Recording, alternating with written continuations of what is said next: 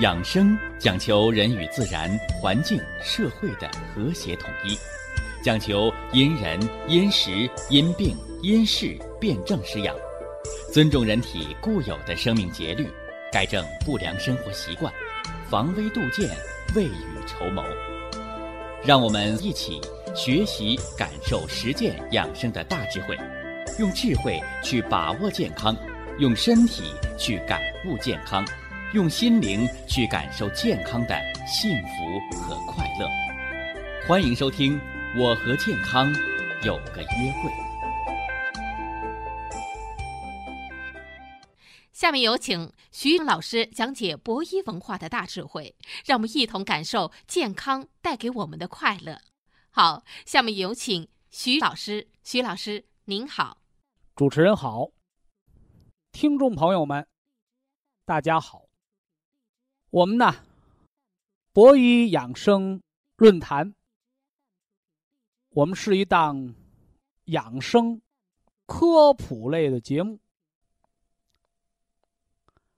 有的朋友问了，什么是养生啊？是吧？说养生啊，就是泡泡脚，是吧？敲敲胆经，是吧？锻炼锻炼身体，或者说定期的吃点中药调理调理，或者按照广告上吃点保健品，这些是养生吗？哎，回答的也对，但是呢？并不完全，或者说呀，这些泡脚、跳操、点穴、吃一些中药食疗，或者简单的按广告吃一些保健品，这些都只是养生的一个犄角，是吧？只是它一个部分。或者说不是正宗的、系统、全面的养生。那么，究竟什么是正宗的养生啊？是不是啊？天人合一，中西结合，它是如何系统、全面的？来指导我们的生活，来调节我们的身体的健康呢？哎，我们今天就给大家说道说道。首先呢，不说养生，啊，说说这个养花、养狗，是吧？你说呀？养花我就给它浇水，啊，我就给它施肥，是吧？啊，养猫养狗呢，我就给它定时喂食，是吧？听起来呀，做的也没错，但是到头来，那花啊，都是浇水浇多了给浇死了，是不是？啊那猫和狗呢？最后养的也都剩狗链子了，也就剩个猫食盆子了。哎，宠物呢也都给养死了。这是为什么呢？大家要清楚，养花也好，养猫养狗也罢，它不是说你想给它浇水就浇水。你想给它喂食就喂食，是不是？好多人把养花养狗当成乐趣，是吧？是按着你的想法去来养活它，结果呢，是吧？我们刚才说养花的剩花盆了，养猫的剩猫食盆子了，养狗的剩狗绳子了。所谓养啊。从这个《说文解字》上来讲，这个养，哎，他是一个人拿着个鞭子在放羊。所以羊啊，它为什么不能拴着绳子去像遛狗一样去放羊啊？而是把那羊放到草地上，它或者上山呢，它或者吃草啊，它想怎么着就怎么着，是不是？哎，我们说叫顺其自然。这个自然呢，就是它的本性。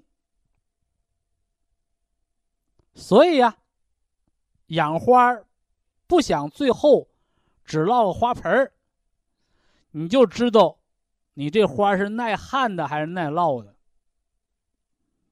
是吧？这花喜旱，你那水别浇多了，浇多它烂根；你这花喜阴，你就别让它晒太阳，把叶子都晒焦了。这是养花儿，是吧？那养猫养狗一个道理，是吧？那狗你不能给吃的太好了。回后本来是一个小的袖珍型的小狗，回后你都给喂穿了。本来能活三十年，是吧？你提前给狗吃成冠心病了，那狗是越长越胖。本来是个沙皮狗，结果那个皮都长满了。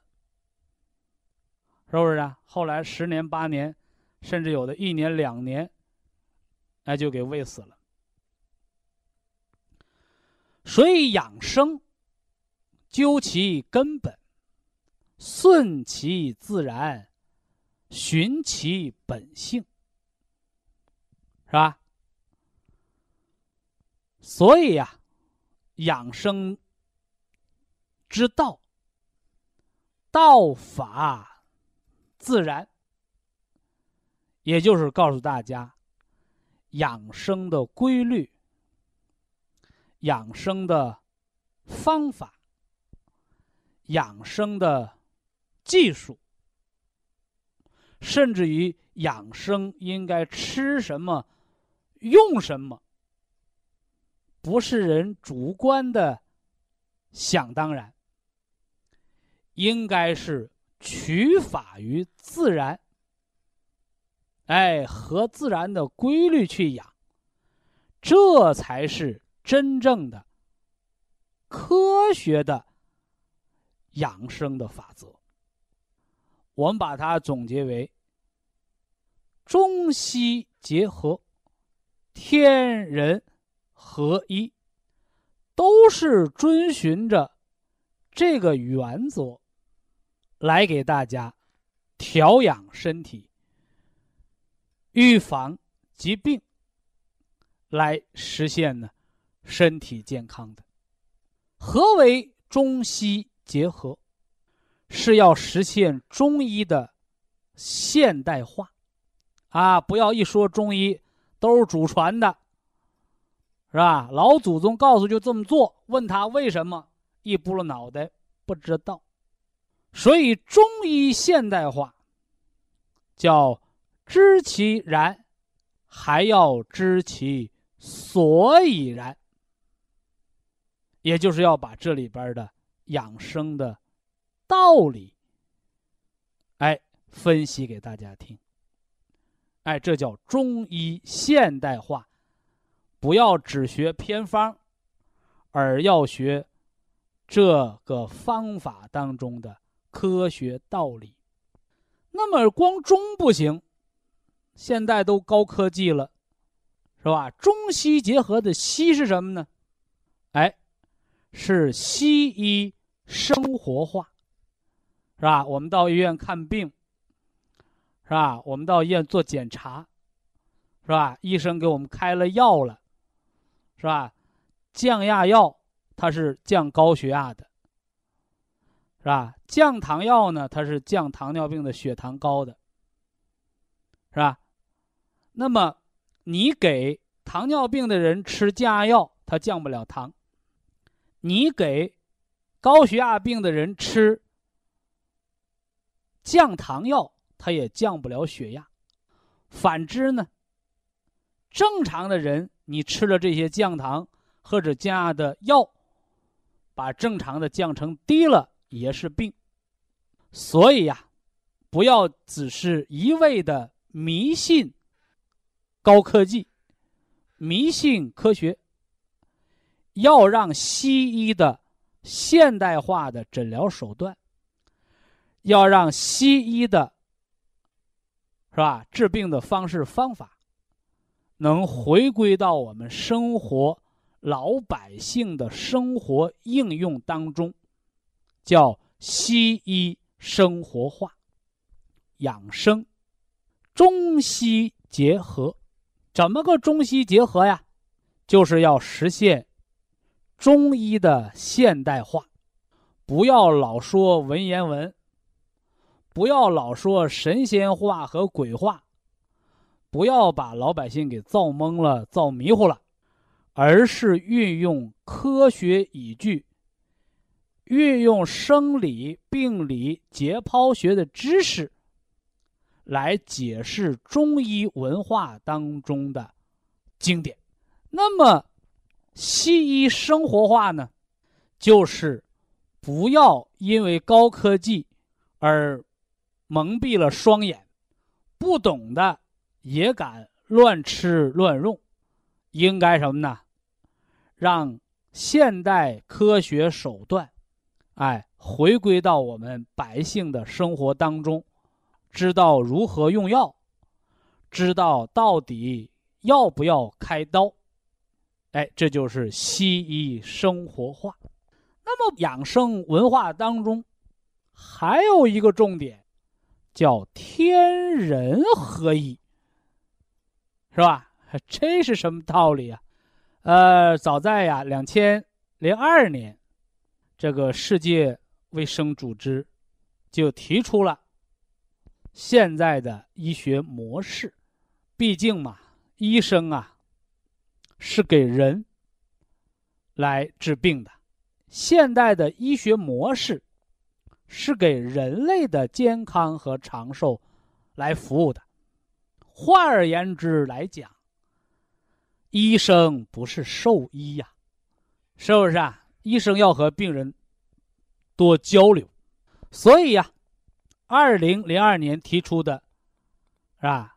现代医学的医学模式，它所要解决的，不单单是人身体上的疾病。我们这叫生理性的疾病，还包括呀，人心理方面的疾病，啊，老是发怒，老是烦躁，老是心情忧郁，这样的人也会免疫力下降，也会过敏，甚至会滋生一些什么呢？哎，结节呀、囊肿啊，也就是让大家知道心理因素。情志变化影响着生理结构的变化，就像最早人们把更年期不当成病，啊，后来呢，科学不断发展，我们深入认识之后，知道从功能性疾病到器质性疾病的形成，心理的因素变化很大。啊，心理变化的影响力也很大，所以医学模式由原来的单纯的生理，就是人的生理学，到心理学，哎，又到了什么呢？三维一体的社会学。什么叫社会学？哎，就是人得病，他不单是你身体怎么了，你心理情绪怎么了。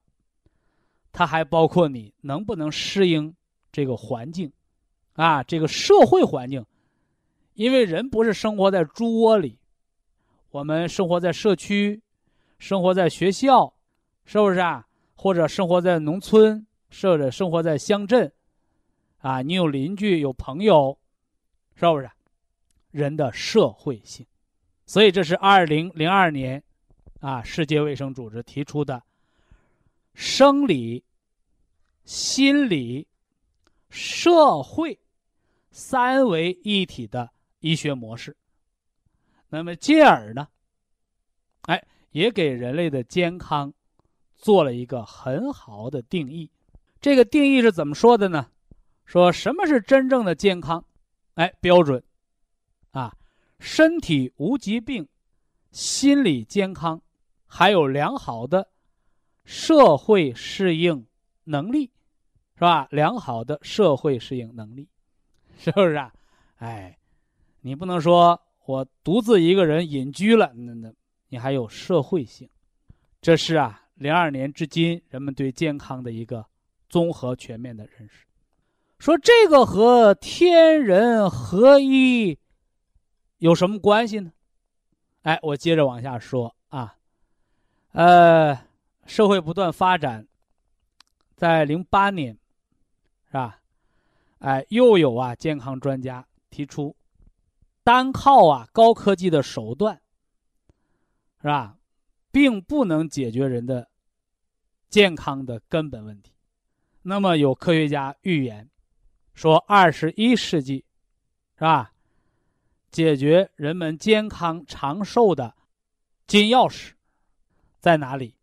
在古老的东方，啊，古老的东方，啊，说的就是我们中国，啊，说的不是现在的中国，是吧？家里有事，我们要向长者求求问，是不是啊？那儿子有什么事拿不定主意了，他得问他爹，啊，说爹这事儿该怎么不干，对不对？那么人类在生存、疾病和健康方面出现问题的时候，是吧？有的人说应该问高科技，而医学专家告诉我们，他的金钥匙在古老的东方，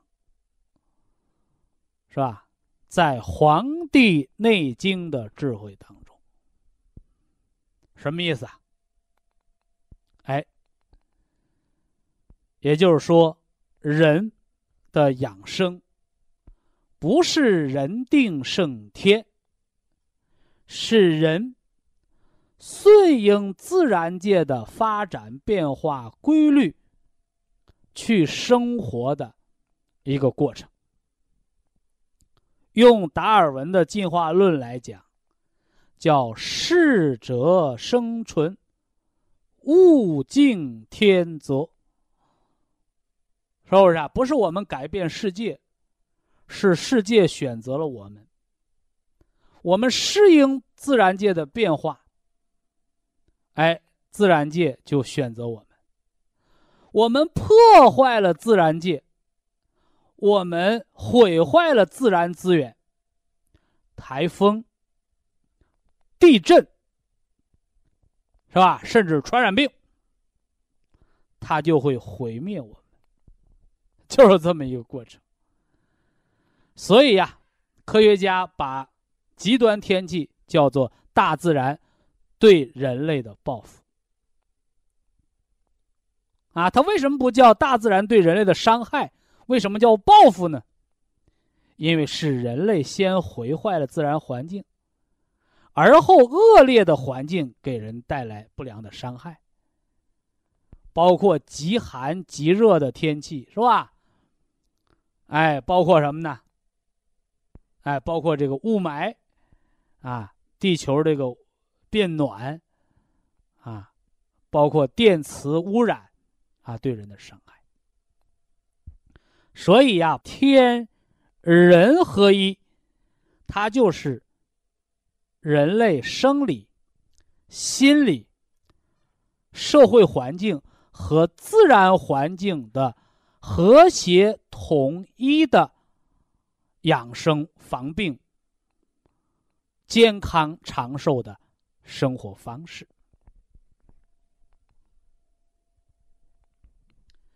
呃，刚给大家说了天人合一的养生文化，怎么个天人合一呀？天地自然是个大宇宙，人体呢是个小宇宙，他们都在不断的运行，不断的变化。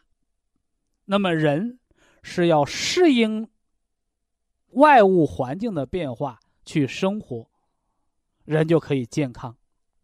那么违背外物环境的变化，就要得病。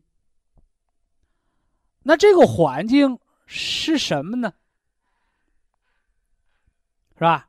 中医把它概括为阴阳无形，是吧？阴阳，阴，阴就是月亮，是吧？阳呢？阳就是太阳。哎，就是我们生活在这个地球上，太阳和月亮运行的规律。就是阴阳的变化，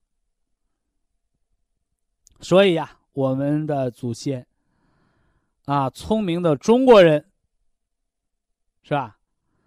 告诉我们养生之道叫法于阴阳，合于术数。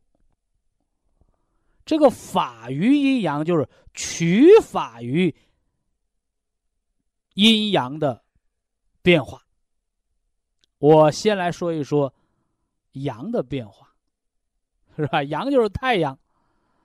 那太阳的变化给我们带来了什么呢？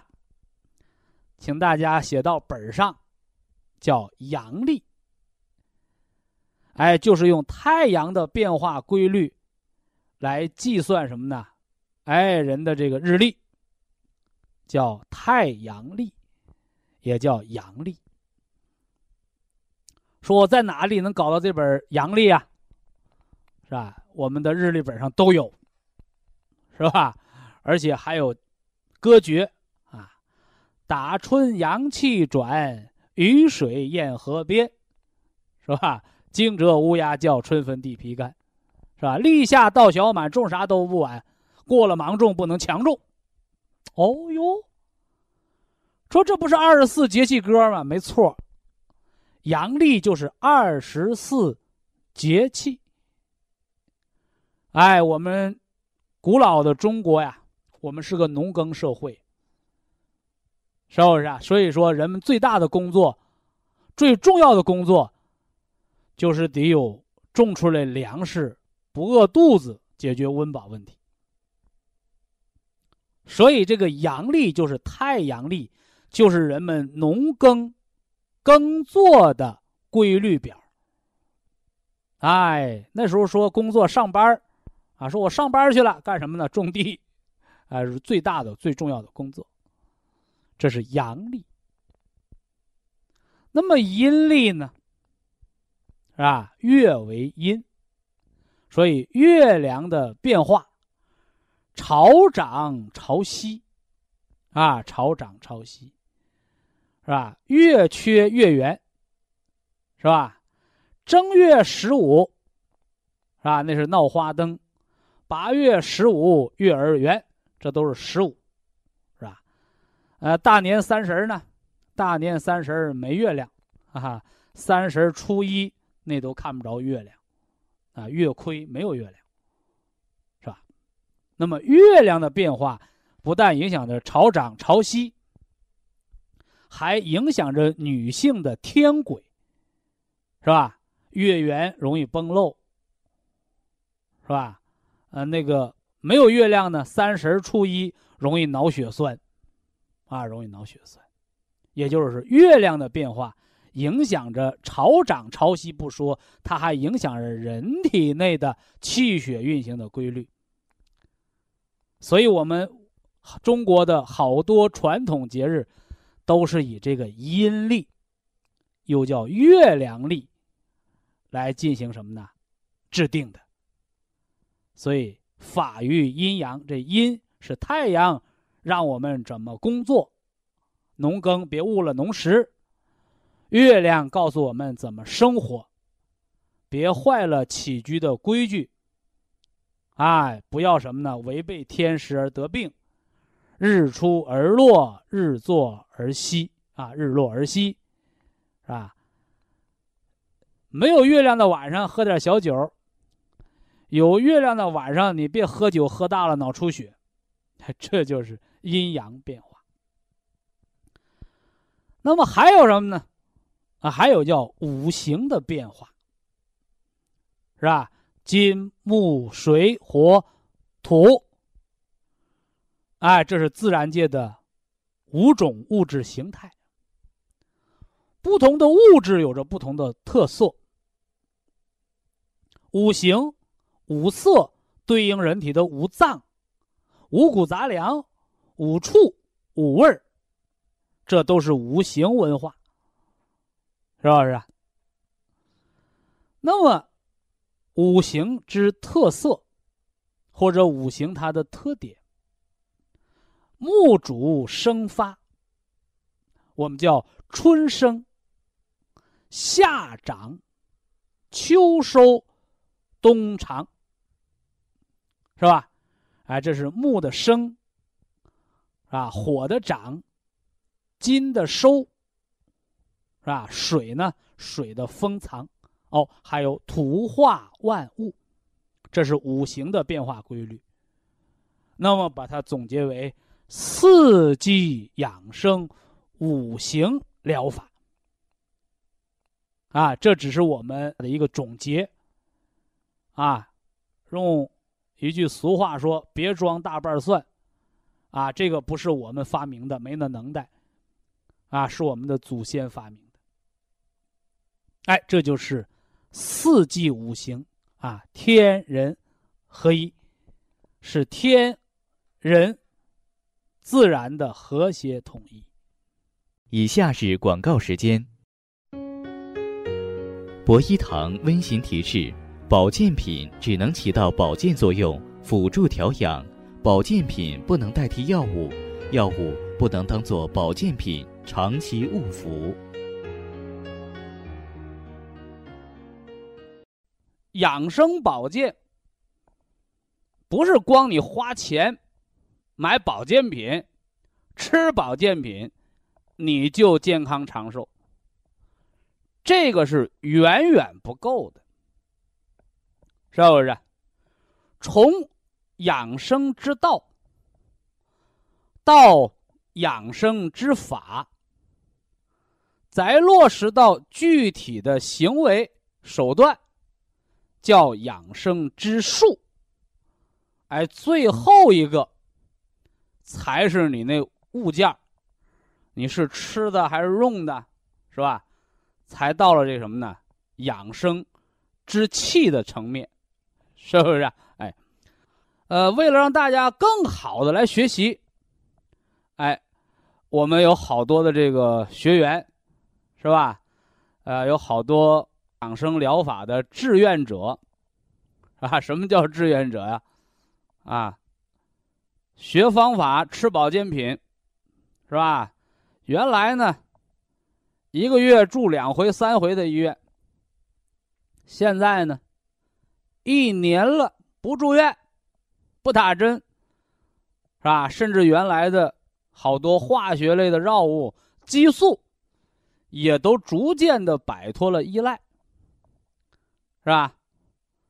原来是老在医院待着，是吧？在家里甚至出不了门，哎，现在成了什么呢？成了咱们养生堂的座上客，是吧？不但自己。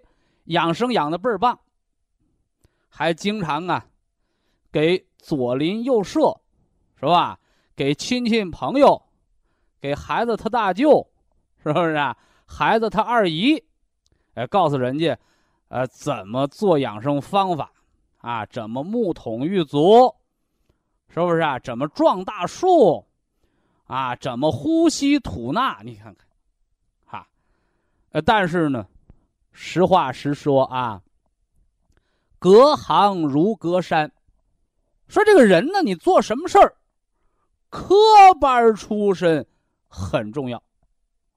哎，你得接受什么呢？全日制大学系统教育，你这叫科班出身，根正苗红啊。反之呢，你说半路出家，好家伙，是吧？原来农民刨地的，是吧？后来弄本书。回家成赤脚医生了，你说你看，现在咱们国家有职业医师法，啊，你赤脚医生，赤脚医生也得接受国家考试，拿了执照你能当大夫，是不是？哎，哎，同样啊，咱们在广播节目当中推广养生知识，哎，你也要有执照，是吧？呃，但是你搞养生，它不是医院治病，是不是？它是养生防病。那怎么办呢？哎，营养师资格，是吧？你光有医科大学的那个资格，呃，毕业证那那那不行啊！你还有国家，是吧？是卫生部啊，是劳动部，你统一啊，哎，职业营养师的资格，哎，你这这名正言顺了。是吧子曰：“啊，闻道有先后，术业有专攻，是吧？说什么意思？哎，就告诉大家呀，啊，不同的行业，啊，它有着不同行业的这个优势。那三百六十行，行行出状元，是吧？那么咱们养生堂。”咱们搞养生，咱们这行的状元，啊，就是养生保健、防病、长寿。说这行的状元是谁？是吧？这行的状元不是说你卖老百姓保健品，一卖卖一年的，一卖卖人十万块钱的，是吧？用一个网络名词儿，那个都叫坑爹。那个都叫坑爹呀，是吧？所以，真正的养生行业的状元，就是真正的实现让听众朋友，让我们广大的百姓不花钱也能够实现防病、养生、健康、长寿。那咱们。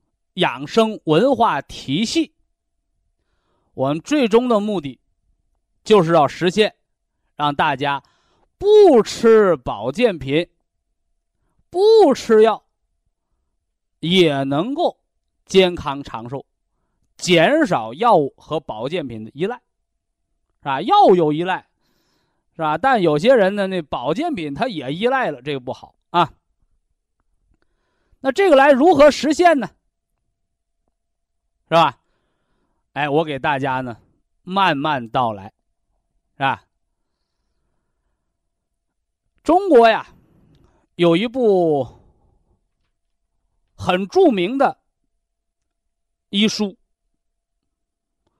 哎，它的名字呢叫《黄帝内经》。《黄帝内经》啊，它是中国。现存最早的中医学典籍，是咱们中国首部探讨生命意义的一部百科全书。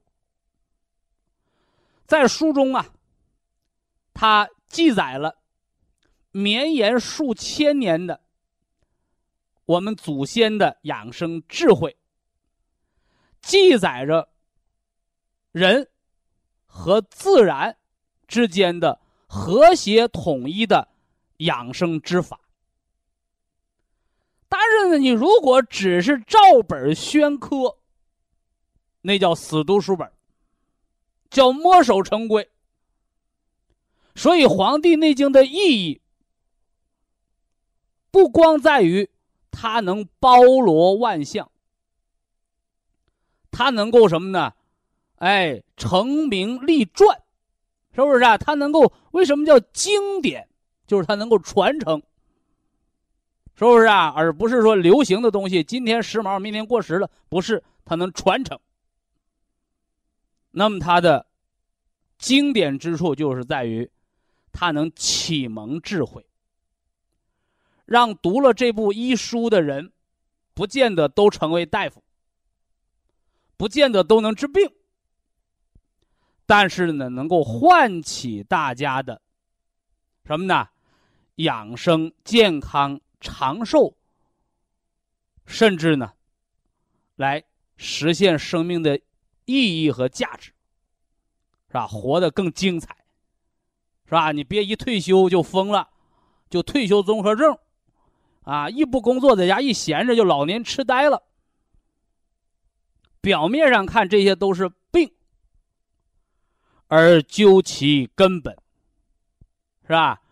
用那个外国大夫总结的话，啊，叫生活行为性疾病，是吧？我再给他补一条，叫生活行为情感性疾病，呼唤生活行为情感的养生保健之法，是不是啊？所以可见呢，养生保健。防病长寿，是吧？无病一身轻，健康活到一百二十岁，实现天年。可见它不是无源之水，不是无根之木，它是有一个非常强大的、非常什么呢？厚实的基础和根基的。啊，说这个干什么呢？哎，首先我必须声明，是吧？《黄帝内经》不是我写的，是吧？我没那么大能耐，是吧？哎，我也没有那么厚的脸皮，是吧？啊，是你的东西就是是你的东西，是吧？你在别人那儿学来的东西就是学来的东西，是吧？正所谓圣贤人的教育。自知为自知，啊，不知为不知，啊，是之为知也，啊，你知道多少是多少，是吧？你多大岁数，你就说你多大岁数，啊，你别四十来岁净装八十岁的老头你贴那胡子他还是假的，是不是啊？所以呀，搞养生，它是一个功德的产业，是吧？咱们不要搞那套见光死。是不是？啊？不要拿十句、百句的谎言去掩盖一句谎言，是吧？这样的事儿做不长。所以呀，哎，我们的什么呢？前辈教导我们说，人，人这一辈子怎么样活得轻松？倒床上就能睡，醒了就能吃，能睡得踏实，叫不做。亏心事，是吧？不怕夜半鬼叫门，啊，说老实话，办老实事儿，哎，做老实人。咱们力争啊，老老实实的，把这中西结合、天人合一的养生文化智慧。把它传承好，一个保健品做两年三年黄了找不着了，是吧？真的是保健品不好吗？不是，啊不是，是好多保健品，是吧？被过度夸张的广告给吃了激素了，是不是啊？你早熟，你就早衰，就早亡呗。所以呀，说大话是要付出代价的，是吧？所以十几年的养生文化宣传推广的经历，十几年的和保健品厂家打交道，和广播电台媒体来合作，是吧？哎，明白了这个道理。是吧？所以健康产品，哎，我们坚决本着保健品不能替代药物，药品不能当保健品来吃，是吧？保健品要按照国家食品药品监督管理局的批文批号来播报它的保健功能和适应人群的原则，给咱们听众朋友推广。因为大家注意啊，好多百年老字号在当年就被好多人认为是傻子，是不是啊？你你赚那么点钱，你太傻了，是不是啊？那有人不花钱，你怎么还帮他？你太傻了。其实真的傻吗？不傻，是吧？大智者若愚，是不是？哎，你今天欺负我了，欺负就欺负吧，是不是啊？你踢我一脚，我也死不了。啊，有一天你一脚踢到火车上，腿就踢折了，就是这么个道理。我今天傻了，是吧？人家没花钱，咱甚至还送了点人家保健品，是吧？但是人家吃好了，给咱宣传。所以大德呀，哎，人做什么时候啊，要多想一想这个“德”字，哎，多想想这“德”字。所以这回呀，啊，哎，我们又要给大家讲基础养生方法。哎，这就是我们的善心善举的一个延续，是吧？那说养生的基础疗法都是什么呢？我刚说过，养生不要。痴迷于方法啊！你千万不要说：“哎呦，哪个方法灵啊？是不是啊？哪个方法好啊？”你如果只是认为我某个方法好，某个方法灵，那我告诉你，你在我文化大讲堂当中，你就是个幼儿班的学员。是不是？你就只能学点雕虫小技，所以人站的多高，人才能望的多远，是不是？所以大家在学养生方法，听我养生论坛，听我养生大讲堂来养生论道的时候。你心里要常念叨这四个字儿，说哪四个字儿啊？好好学习，天天向上，非也啊！刀法术器，说不对呀，老子《道德经》上不说叫刀法自然吗？是吧？你现在那个大老板家里头，是不是啊？哎，土豪的家里头。大公司，哎，都找那个书法家题四个大字往墙上叭一啪，陕西话啊，一啪就贴上啊。刀法自然。回过头来，你问他啥意思？啊是吧？大老板，你不儒商吗？是不是啊？号称是高中毕业当老板，你不儒商吗？是吧？儒商，儒商不是说。你穿上西装，穿上中山服，你就儒雅了，就儒商了？不是，儒商儒商，你得有儒家文化。穷则独善其身，达则兼济天下。赚完了黑心钱，站在十字路口发红包，不叫儒商。我们要做可持续发展的产业。不污染环境，不祸害子孙，要造福万代，是不是？做健康产业，让人少开刀、少受罪、少吃激素、少截肢、少受痛苦，不愚昧蒙昧的活，要健康快乐的活。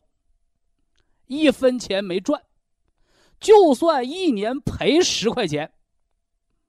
我告诉你，这也是大功德，是达则兼济天下，是不是啊？是中国大儒所为，家国天下的情怀，是不是？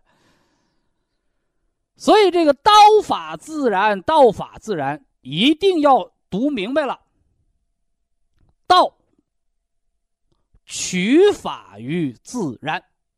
大家在学方法、吃保健品、听广播的过程当中，这四个字儿“刀法术器”，谁是第一的？道。道是第一的。什么是道？方向规律，是不是？啊，到养生堂花钱买保健品，是吧？我几天能吃好啊？是吧？吃不好给我退钱不？给我打保票不？我说您呐，先别吃，回家多听节目，是不是？说我有钱呐，你怎么不让我买保健品呢？我说你无道，对不对？乍一说他还不懂，是吧？什么是养生之道？是吧？在零八年的时候，我刚刚提出养生之道的时候，好多人呢还跟我对着干呢。啊，说这个这个老师养生保健防病没什么能耐，是吧？都告诉病人，想好得靠自己，靠自己要大夫干什么？靠自己要保健品干什么？靠自己俺们还花钱？不花钱回家省钱得了，你。说哪句话给大家激起如此之波澜呢？哎，人得病都是自作自受，是不是啊？这句话大家熟悉吧？这是我两八两千零八年的时候提出来的。哎，那时候好多人理解不上去，是吧？现在七八年过去了，吃保健品的。在家里听论坛的，是吧？在公园撞大树，实现养生之法的，七八年过去了，听明白这句话“得病是自作自受”的这句话的人，听明白了，现在年轻了十岁啊，是吧？越活越健康。那些还钻牛角尖呢。什么自作自受，就是大夫水平不行。你看，所以呀，我又在全国提出，叫天下有缘之人，啊，我不强迫任何人来买我保健品，甚至说为了让你买我保健品，我把产品吹上天没有意思。你听明白了这个理论基础，你用；你没听明白，你不用。什么叫有缘之人？不是有钱之人。缘者，就是投缘。你得明白，遵循养生之道，得病就是犯了错，知道病怎么得的，改了错，吃保健品，它就是养生之气。集气的气啊，我们也把它叫武器。吃保健品，吃食疗方子。吃国家新支援食品，你这些能花钱买、花钱吃的，它就是个物件，是不是？为什么？是吧？那个医生手术，我们要找那主任医师，咋不找实习生呢？他俩用的刀是一样的刀啊，水平不一样，是不是？所以什么是水平？不是说你吃保健品什么水平，别老打那高科技旗号。你吃保健品就看含量，看你吃的有效成分，是吧？而回过头来，保健品顶多让你好，好一半保健预防它起一半的作用，那一半什么呢？你心悟到了，你这心里开悟了，不痴迷了，你知道哦哪儿错了。方法，你知道几点睡觉，几点起床，什么事儿别钻牛角尖儿了。技术，你知道三大基石。我没吃保健品，我一分钱没花，我操练起来，我也好了一半的病。可见不花钱防病养生，不是嘴上挂着的口号，是落实到百姓生活当中。所以呀，道法术器，是吧？道为何物？法从何来？术有几招？气在哪里？啊，保健品，保健品在专卖店，国家审批，是不是啊？是医学专家发明，专家论证，你得按批文吃。哎，吃保健品按批文，按说明书吃啊。哎，保健品叫辩证调养。好了啊，关于呢养生基础方法啊，我们近期要给大家详尽讲解。呃，今天的健康知识呢，咱们先说这么多。下来呢，给大家补一补肠道益生菌的课，重点的来说说肠道益生菌。人常说呀，说病从口入，而实际上呢，慢性疾病的形成啊，往往和人的饮食和胃肠健康呢有着密切的关系。那么，健康的饮食、健康的肠道，那么和人体肠道益生菌的建立又是密不可分的。肠道益生菌是人体当中防治胃肠癌变和富贵病的最好的自然良药。而新生儿阶段呢，是肠道益生菌环境一生当中的黄金时代。如何帮助现代人远离癌症和糖尿病，恢复肠道益生菌群婴儿般肠道的黄金时代？科学家呢做了大量的科学研究，得出了两种有益于肠道环境改善的方法。第一种呢叫吃粪法，就是用。婴儿的粪便为菌种，培养呢益生菌群，然后呢每天呢大量的把含有益生菌的菌水喝下去。这样一来呢，每天十亿八亿的活菌就会喝到肚子里去，而且呢每天都不能少，因为呢肠道的环境呢已经出现了变化。只补充活菌，不改变肠道环境，那么只能让喝进来的活菌一批接着一批的死去。所以呢，有一天你不喝活菌了，补进去的活菌呢就会死一半。有三天你不喝活菌呢，就剩十分之一或者百分之一。如果一个礼拜。不补充活菌，那么以前补进去的活菌也就都死光了。另外呢，科学家呢研究出一种方法呢，叫活菌的体内增殖法，就像喝母亲的初乳一样，它是益生菌最好的天然饲料，所以母乳喂养的孩子啊，是后天胃肠健康的最好的保障。但是呢，成年以后，人的肠道环境啊，已经开始恶化了、破坏了。再给成人喝母亲的初乳，已经解决不了任何问题了。那么，科学家不懈的研究发现，长时间食用自然食品，较加工后的食品，则更利于肠道益生菌的增殖。尤其是加工过的食品当中，所含的色素、香精、防腐剂以及抗生素等有害物质，不但呢是致癌物质，是胃肠环境恶化的罪魁祸首，同时呢也是肠道益生菌的杀手。双歧活菌因子，活菌加增殖因子，让益生菌在肠道内存活增殖，循序渐进的起作用。而且呢，一旦肠道益生菌增殖环境全面的建立起来，那么肠道的健康将是让人受益终生的。所以呢。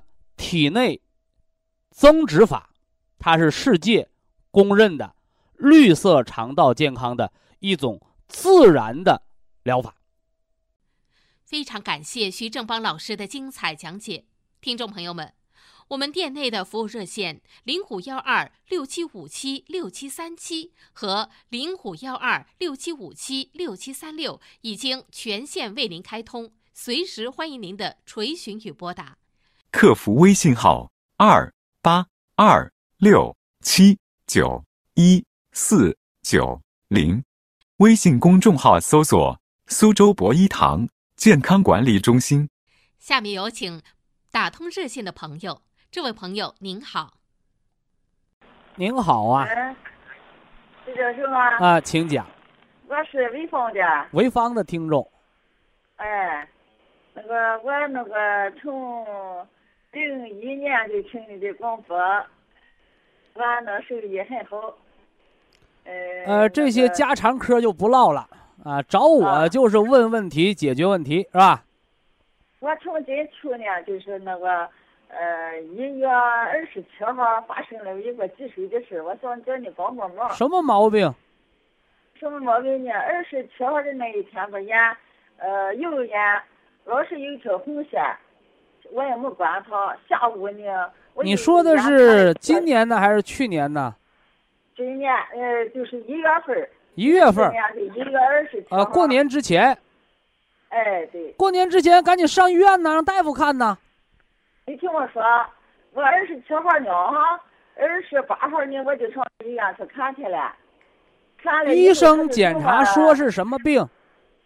检查呢，他是说我那个眼底呃疑似呃玻璃体混浊，再一个呢玻璃体有个你玻璃体混不混跟血丝有什么关系啊？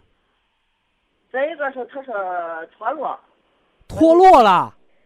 哎，哦呦，那你现在过了年儿了，你的视力什么成什么样了？视力啊？我视力没有什么变化，他叫我用的什么药呢？用的那个托布霉素、地塞米松眼点眼。再一个呢，大夫告没？告诉你，这病是咋得上的？他没告诉我。那不等于白看了吗？这个病，你有没有糖尿病？有没有眼底动脉硬化呀？我有那个，我没有糖尿病，糖正常。那你那个怎么得的那个，就是眼病怎么得上它的？硬化是有的，啊？眼底动脉硬化是有啊。哎呀，这不就说对了吗？你这么办啊？啊，你那眼科大夫给你开的药，他不是管动脉硬化的药，玻璃体混浊，你吃消炎药他也不管。嗯我给你说两个方案，哦一个是调这个玻璃体混浊的方案，啊。哎，吃什么呢？啊。胡萝卜、木耳炒肉吃，啊。三天吃一回，炒一小碟儿啊，或者炒一盘子，一家人都能吃啊。啊！胡萝卜、木耳炒肉吃，啊。完了呢，用磁疗做个眼罩，晚上睡觉戴着，平时呢做一做水火疗法，洗洗眼，就能把你那个玻璃体混浊物把它洗掉，啊能把它代谢掉，这是第一个方案。啊第二个方案，嗯眼底动脉硬化和脑动脉硬化和心脏的动脉硬化，他们哥仨呀是同学，都是同步的。所以说你别到眼科，眼科治不了你老太太的病。你下次看病挂心血管科、嗯心脑血管科，知道不？啊，你眼底动脉硬化了，脑动脉和心脏动脉都硬化了，啊但硬化了你没到中风的阶段，就是个轻度的。啊清楚了没有？你这叫虚惊一场啊，不算什么大毛病啊。好，非常感谢徐正邦老师，我们明天同一时间再会。听众朋友们，下面请您记好，苏州博医堂的地址是在人民路一千七百二十六号，服务热线零五幺二六七五七六七三六六七五七六七三七。客服微信号：二八二六七九一四九零。微信公众号搜索“苏州博医堂健康管理中心”。好，非常感谢您的收听，我们明天同时间再会。